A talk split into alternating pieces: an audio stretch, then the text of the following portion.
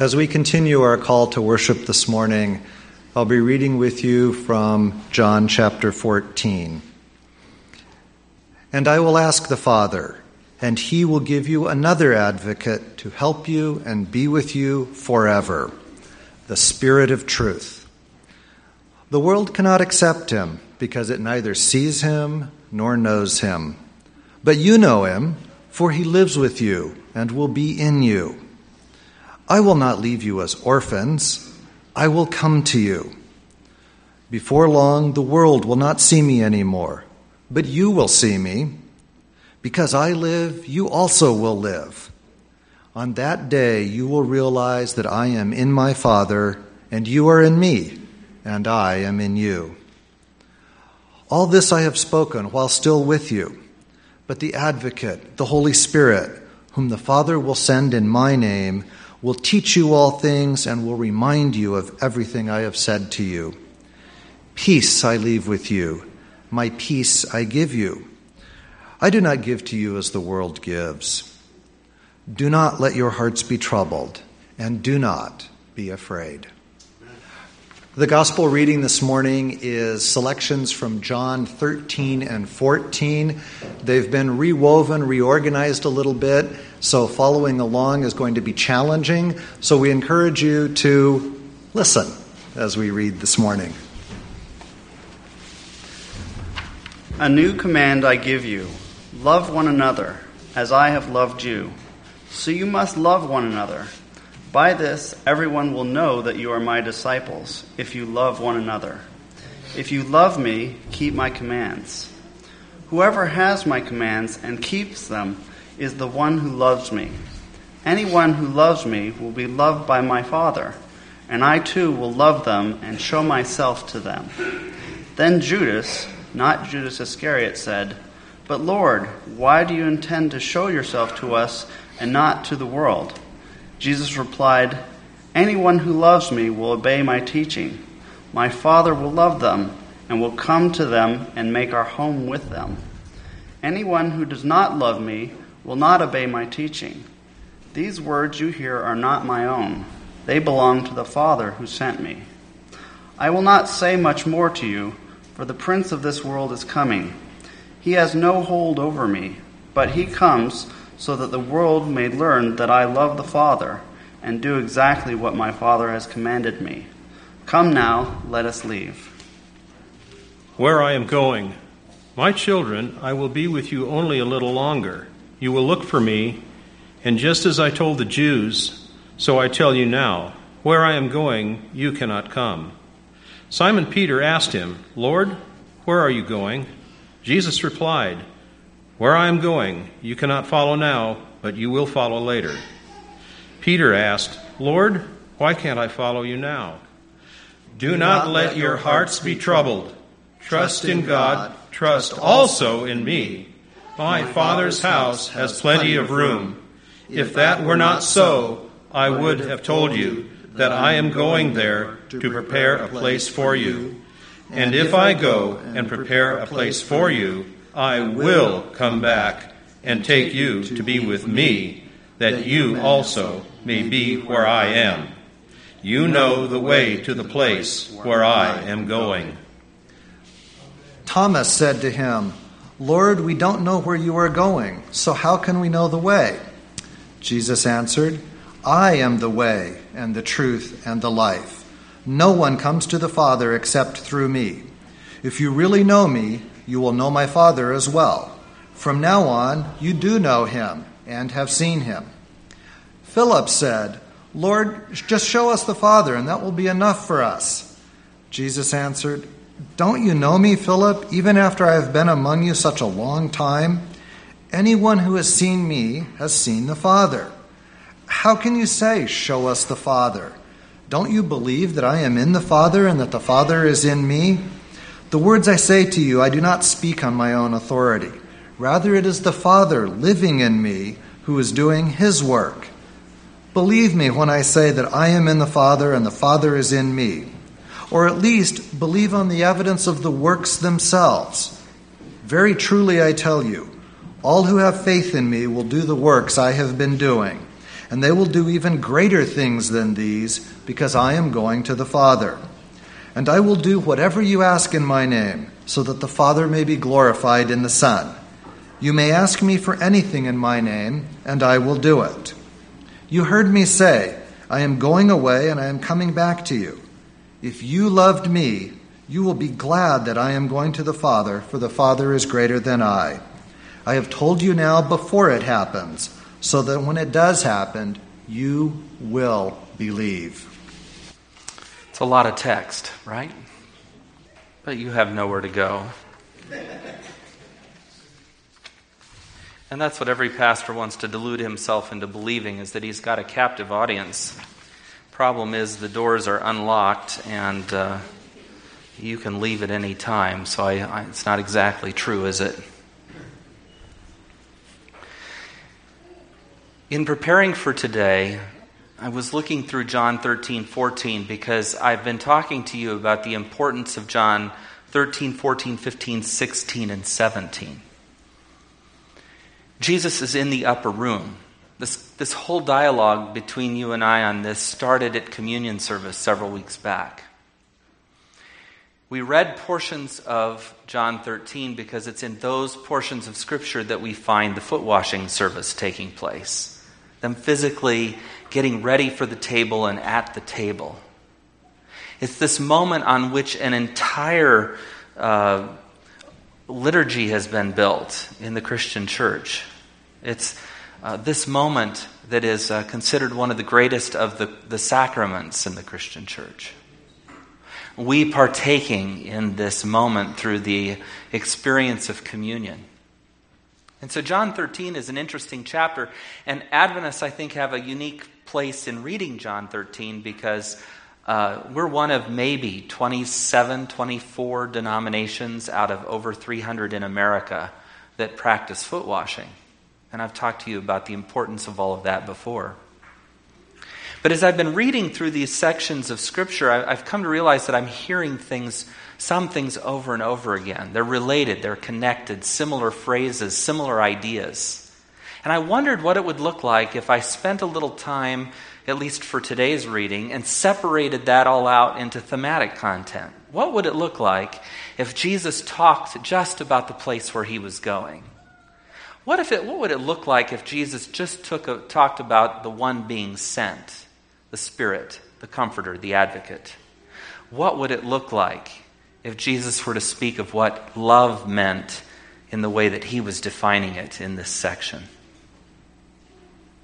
What would it mean if we were to break those apart a little bit and look at them thematically in terms of content rather than contextually, one text after another. And so that's what I've done. And that's the readings that you've heard today. They're all segments from John 13, 14, with one exception. I've left out one little tiny segment. I've left out the, the segment where Peter says, Lord, why can't we go where you're going? Immediately after he says this, he says, Why would you keep me from that, basically? I would lay my life down for you. That's his, his, his word. And this is that very painful moment at the table where Jesus looks at Peter and says, Really? You do not know this, but before morning comes, before the cock crows thrice, you will have denied me thrice. Well, that seems, at least in our, our dialogue in John, to have shut Peter up for the moment.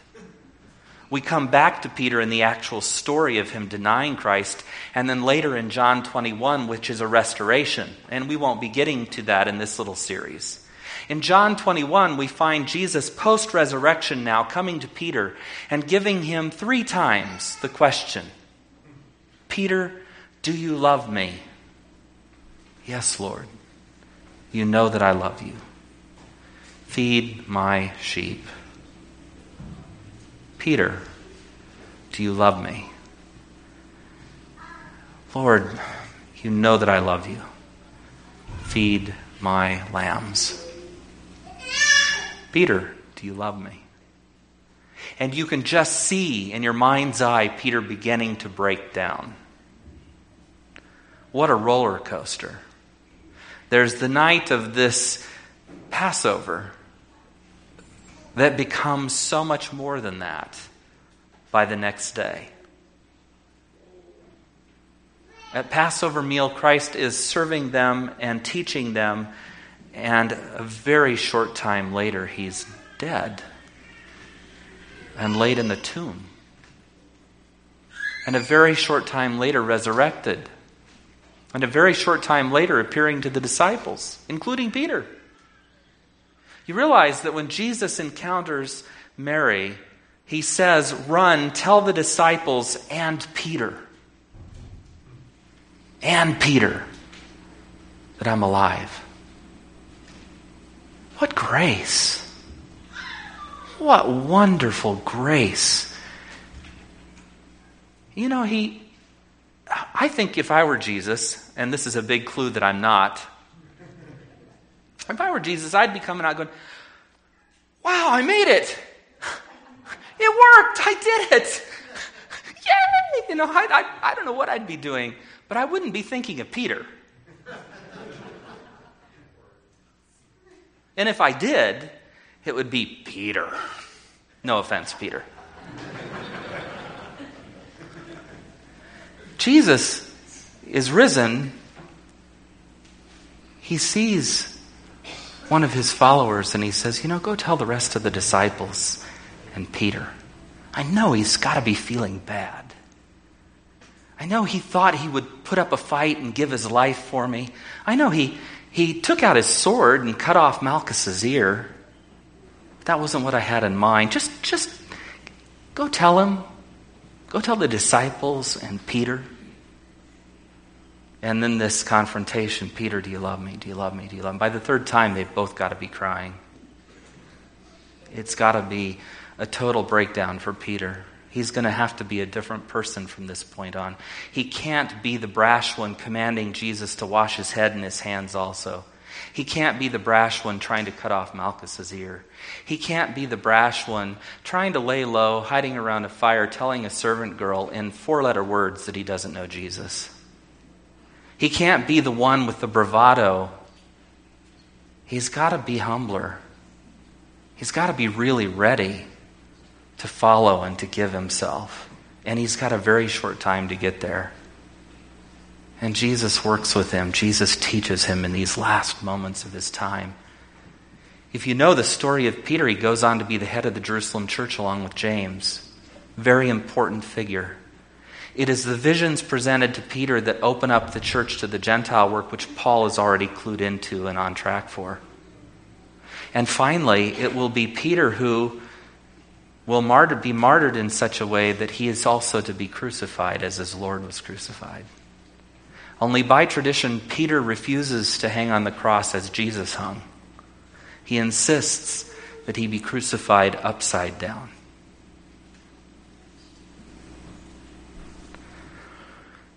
Peter, do you love me? The same question could be asked of you and me, and that is the little section of text I left out of John 13, 14 today.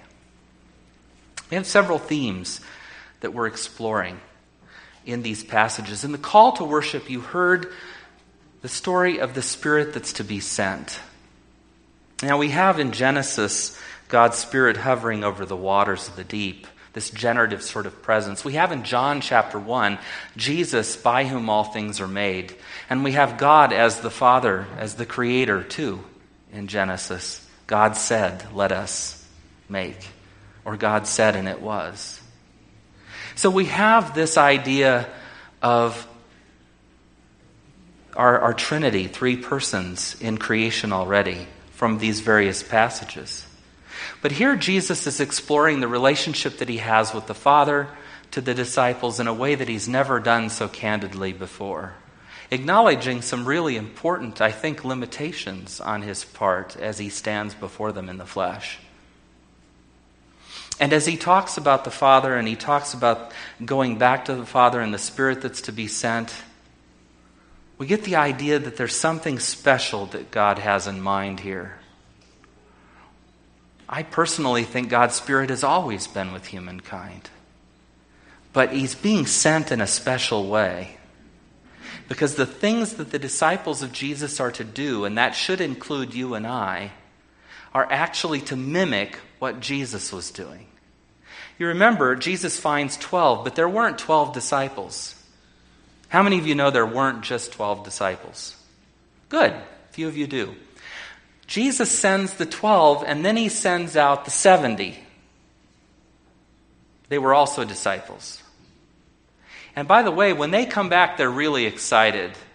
Lord, this was an amazing experience. I got to tell you.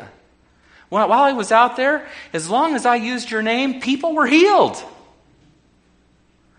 Even the demons obeyed me.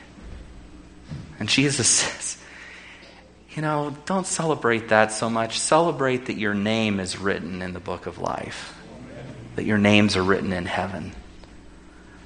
What an interesting retort to success in ministry.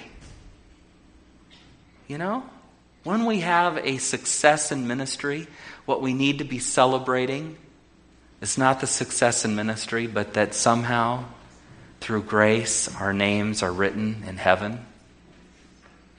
So Jesus sends out the 70, and they too go do in his name. And there were families of these people. There's no way that the 12 and Jesus just traveled as 13 guys. The disciples, many of them were married. We know Peter had a mother in law. We know she lived in Capernaum. We know he had a house there. In fact, we think archaeologically we found the house. I've been there several times. These guys were not only married, but they would have had families. And they wouldn't have been free to be gone for months and months at a time, out wandering the hills listening to an itinerant preacher. They took their families with them. They found a way to make things happen as they went.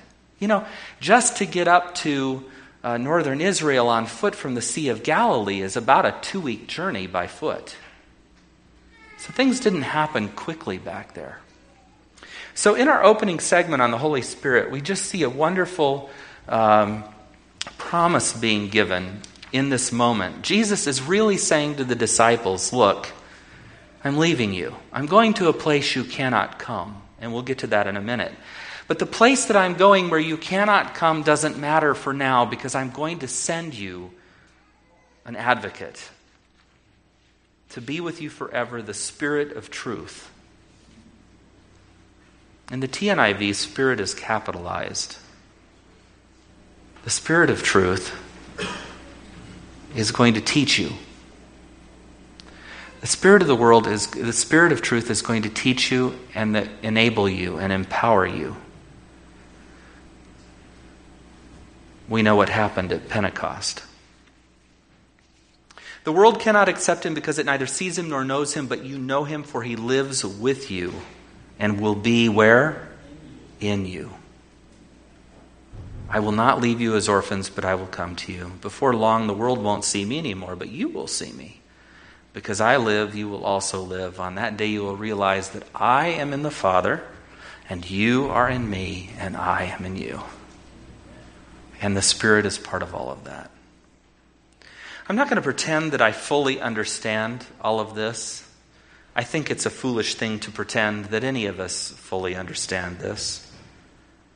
But Jesus speaks in these connected terms, and it's that notion that I want to connect you with this morning on this pericope. I am in the Father, and the Father is in me. We're going to be sending an advocate, another comforter, someone who will be in you. You will know him as you know me. There's this deep sense in these passages in John, and it comes out most profoundly in John 17 in his prayer, of connectedness.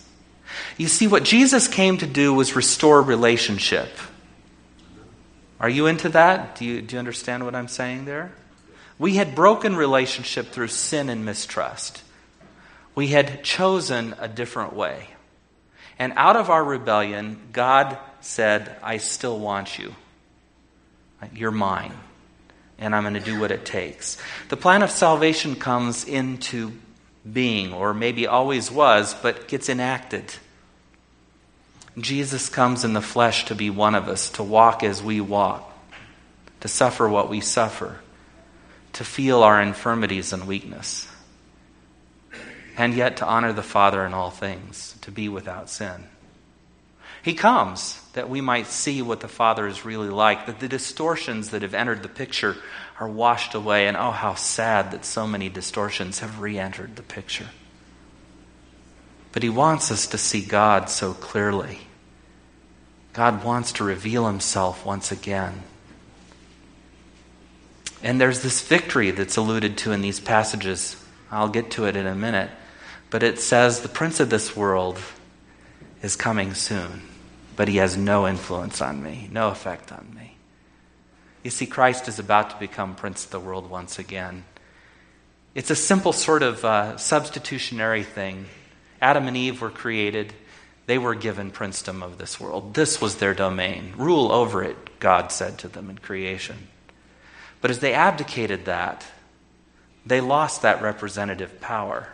And they lost a relationship with the natural world as well, as we understand it. It isn't God's world any longer from that point. It is now the serpent's world, it is the devil's world. And Jesus says, I've lived my life to wrest it back. He's coming, but he doesn't have any effect on me. And when it's over, this world will be mine. I will have reconciled you and Toto to the Father.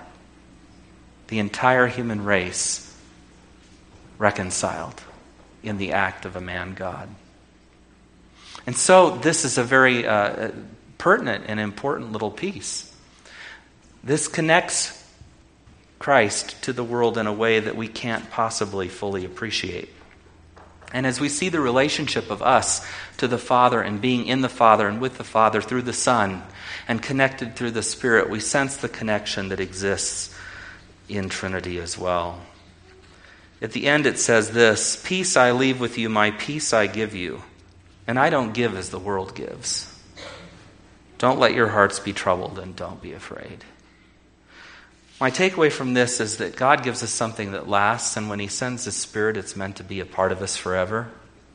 And my sense is that this movement away from fear is what I've described to you in the past as this portion of salvation. We move when God calls us from the house of fear to the house of love. We move from the house of judgment to the house of grace. We live in a different place because if, in fact, Acts 17 is right, in Him we live and move, our have our being, we're no longer grounded in the, in the fear of the world. We're no longer grounded in the alienation of the world. We're no longer grounded in this lost place. Our names have been written in the book of life. We're living in a different place. Our reality has shifted.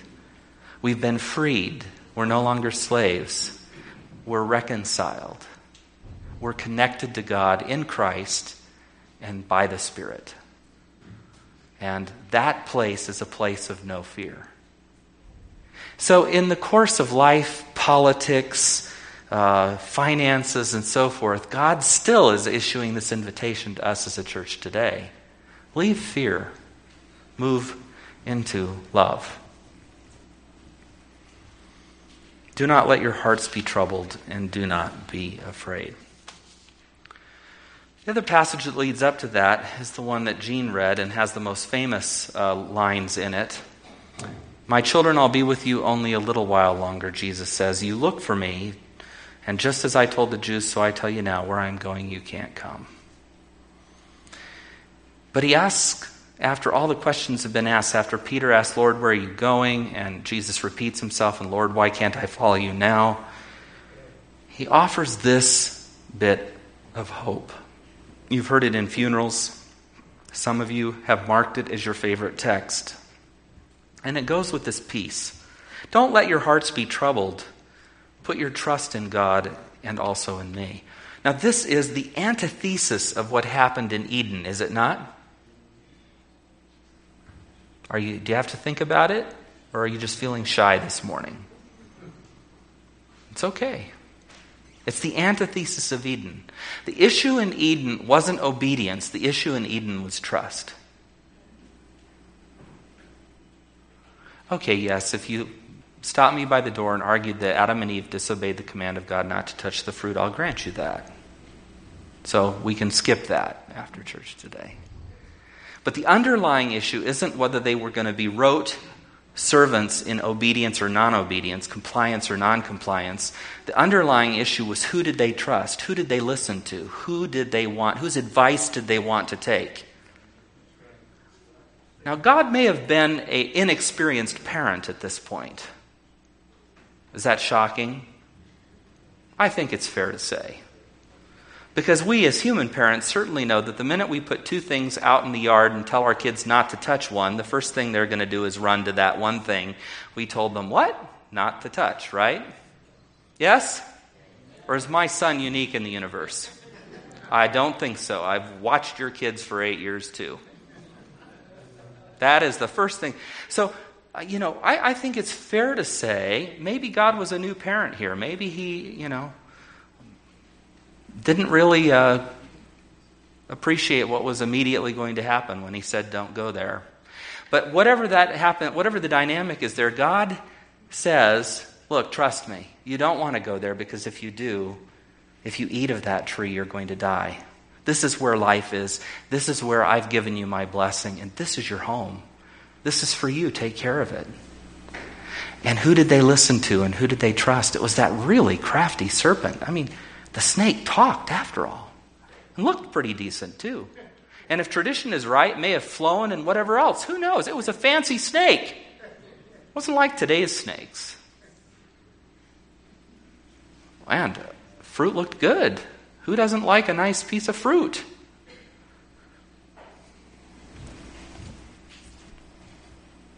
Trust in God. Trust also in me. This is a statement going back. It's the antithesis of Eden, and it is the thesis of what's to come. You see, heaven is the place where Eden exists again, it's restored. And heaven, as a restored Eden, is also the place where we do what with God? Have a what kind of relationship? A relationship of trust. And this is connected in this passage. Trust also in me. My Father's house has plenty of room. King James says mansions. If it weren't so, I would have told you that I would I have told you that I'm going there to prepare a place for you. And if I bother to go and prepare a place, will I not come back and take you to be with me? That's what Jesus is saying. And embedded in this is the promise of what's to come. We have the reference to what has been, the broken trust, and now the reference to what's coming. And in this, then, this final line is really interesting. You know the way to the place where I'm going. You know. Jesus is now speaking spiritually, and the disciples are still living in a literal world. Doesn't that characterize us as disciples today? I'm not interested, Lord, in where you want to take me spiritually. What am I supposed to do to pay the mortgage this month? I'm not really interested, Lord, in where you want to take me spiritually. How am I going to make the next tuition payment? I'm not really interested, Lord, in what I'm supposed to do spiritually, but can't you get my boss off my back? We're grounded in our daily lives and world, and Jesus says, Listen carefully, you know the place.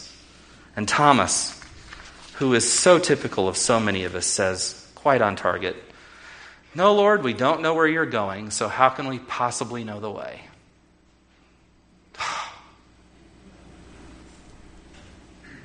And then that famous passage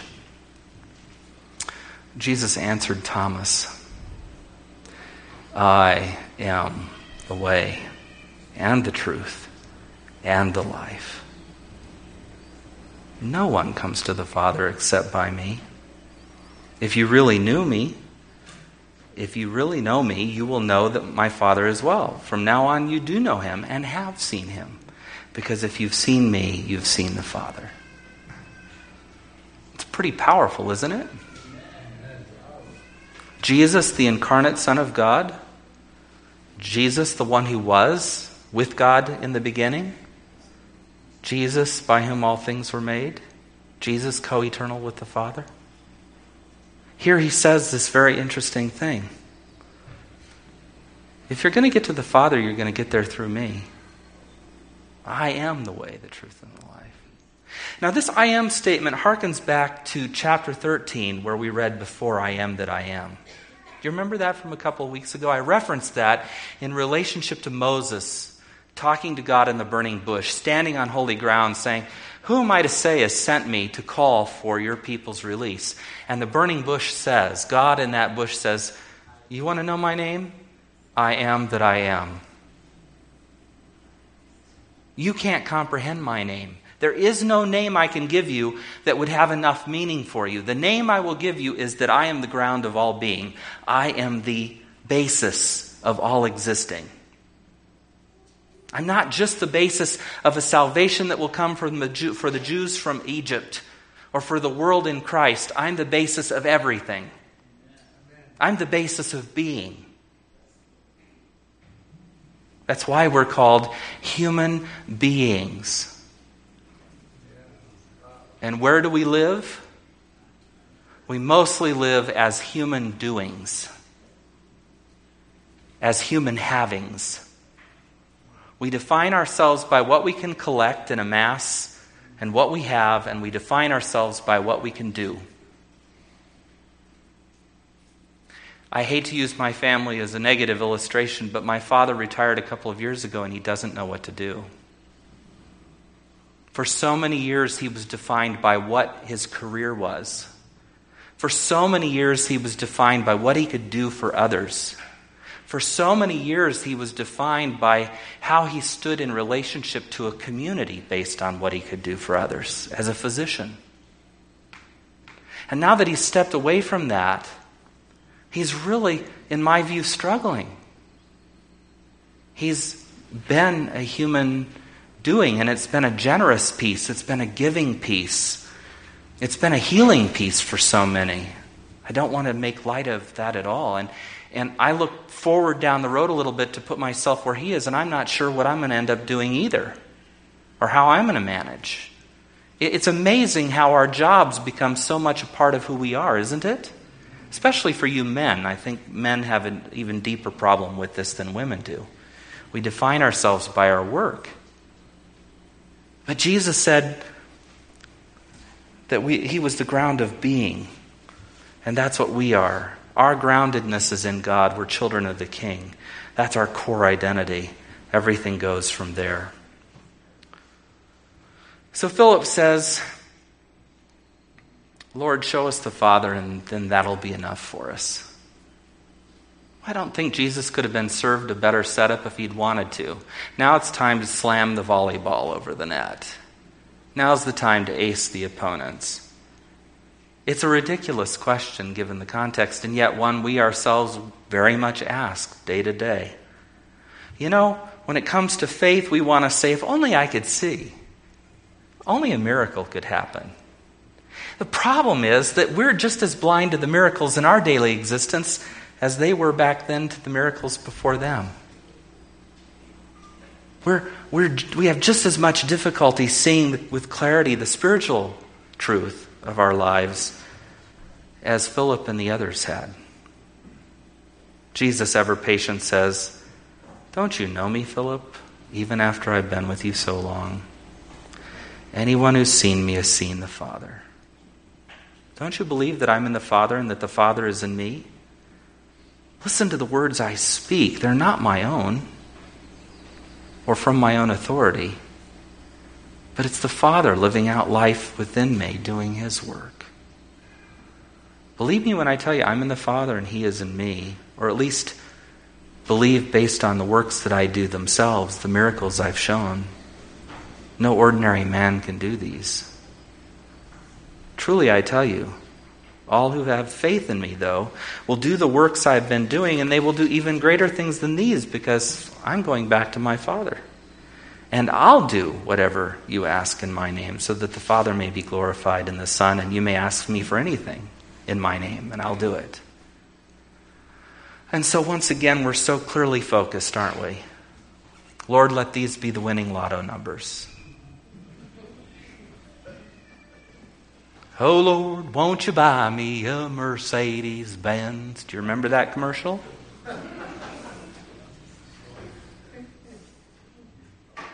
We've got our vision set firmly on terra firma.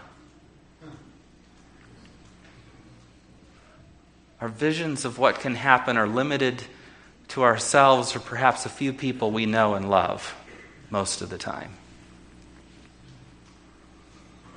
Jesus said, Love your enemies. Don't you know that even the pagans love their friends and their families? What distinguishes you? The vision is a spiritual one. When Jesus says, Ask anything in my name, he's not talking about you producing something great for yourself. He's talking about healing the world through you. He's talking about relaying an image of the Father that was relayed through the Son to the apostles to the world. Our job, what he wants to empower us to do, is to give the world a picture of the Father that's compelling. And what is the Christian world doing with that right now? Not you specifically, per se, but what is the Christian world doing with that? I just went to a conference in which the head of Barna Group, who does stuff like Gallup, basically, said the impression of Christians out there is not really great. We're viewed as homophobic and or homosexual haters. We're viewed as narrow-minded. We're viewed as judgmental, hypocritical, now, some of these things are not fair to your walk into mine. Some of these things are not fair to your viewpoint or mine. Some of these things aren't accurate about the Christian church as a whole, but they're impressions that the world has. Jesus said, If you've seen me, you've seen the Father. And if we're in Christ and Christ is in the Father, then the Father is also in us. And our job continues to be an extension of what His is. Our job as Christians is to heal to love, to free, to release, to grant grace to, to forgive. Our job is to show the Father. And Jesus lays it out for the disciples so beautifully there. You heard me say, I'm going away and I'm coming back to you. If you loved me, you'd be glad I'm going to the Father, for the Father is greater than I. Don't let that sentence throw you. Jesus is at the end of his ministry, incarnate, fully human, fully God, but not in the same state as he was before the incarnation he'll receive glorification and he'll return to the Father to sit at his right hand. He'll once again reign. But at the moment that he speaks, all things belong to the Father. And Jesus' job is to bring everything in heaven and earth, which the Father has given him all authority for, to bring it back under the Father's feet. It's part of this unity that we can't quite comprehend. I've told you that now before it happens, so that when it does, you'll believe. There is that wonderful thing again. And I know with four sermons, I'm going just a titch long. Bear with me. I'm to bl- I'm, today. I'm going to just blame Dave Branham. Is that all right, Dave? No, I'm just teasing. Give me another two minutes. The other section on this that's in the, the, the John 13 and 14 has to do with love. And that has to do with our mission as well, doesn't it? In fact, it encapsulates it in its entirety. A new command I give you love one another as I have loved you. So you must love one another. By this, everyone will know that you're my disciples if you love one another. That is to be the Christian church. Unequivocally. How do we do this? How do we do this? It starts with community, it starts with knowing one another, it starts with family. Jesus adds, If you love me, keep my commandments. That's the one we like. Keep my commands, is how it's phrased. Whoever has my commands and keep them is the one who loves me. Oh, I'm good. It is Saturday. This is Sabbath. I am in church. I am keeping all of the Ten Commandments. I haven't murdered anybody this week. I haven't stolen from anybody this week. I haven't cheated on my wife this week. I haven't, and we can go right down the list. I haven't disrespected my parents, uh, you know. I haven't even built any idols. and how self deceived we would be, right? I'm glad you agreed. The commands that Jesus is referring to are the ones that he summarized, isn't, aren't they? Not that I'm mocking the ten, they're brilliant. But the summary of the ten looks like this You love God supremely, and your neighbor is yourself. Both of those hurt. Because every fiber in a human being's being in rebellion is about making ourselves our God. We are constantly embattled on that score. For the temptation is to erect shrines in our own honor constantly. Our motivations, we can challenge them and find that they're often not what they ought to be. We fail to love God supremely, and we know that we fail to love Him supremely because we more often even fail to love our neighbor as ourselves. And Jesus made it quite clear. How can you say you love God but hate who you have not seen, but hate your brother whom you have seen? Now, this doesn't mean that there aren't people that are an anathema to us. Scripture makes that quite clear.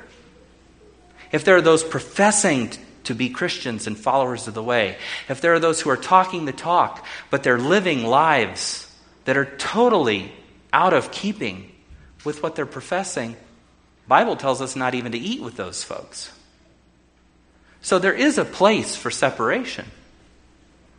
But that's a place that we each must choose.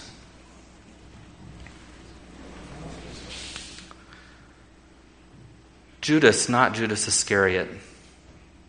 Actually, I want to go to 21, 13, 21. Whoever has my commands and keep them is the one who loves me. Anyone who loves me will be loved by my Father and I too will love them and will show myself to them and will send my spirit to them. That's added. Jesus said, But Lord, why do you intend to show yourself to us and not to the world? And Jesus said, Anyone who loves me will obey my teaching. The Father will love them, and we will come to them and make our home with them. Anyone who does, love, does not love me will not obey my teaching. These words you hear are not my own, they belong to the Father who sent me. I have so much. I will not say much more to you, for the prince of this world is coming. He has no hold over me, but he comes so that the world may learn that I love the Father and do exactly what my Father has commanded me. So come, let us leave. Jesus is getting ready for the crucifixion. This is his last minute bit of teaching. This is his last hour to help them understand. This is what we would call the Hail Mary pass, right? He's hoping that this will sink in. I will not say much more to you because my time is coming. But I love this passage. My Father will love them, and we will come to them and make our home with them.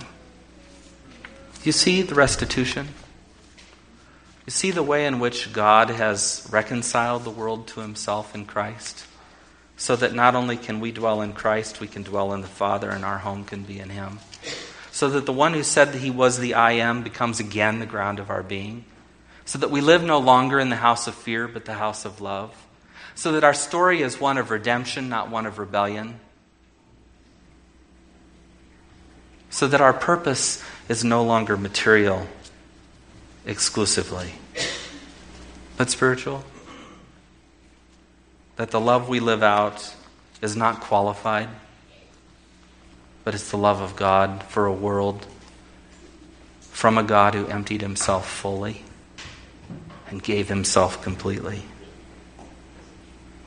Oh, such mystery. And so, Lord, we thank you for these words and for this revelation. And, congregation, people of God, as we have received, may we now give. I would invite the deacons to collect our offering at this time.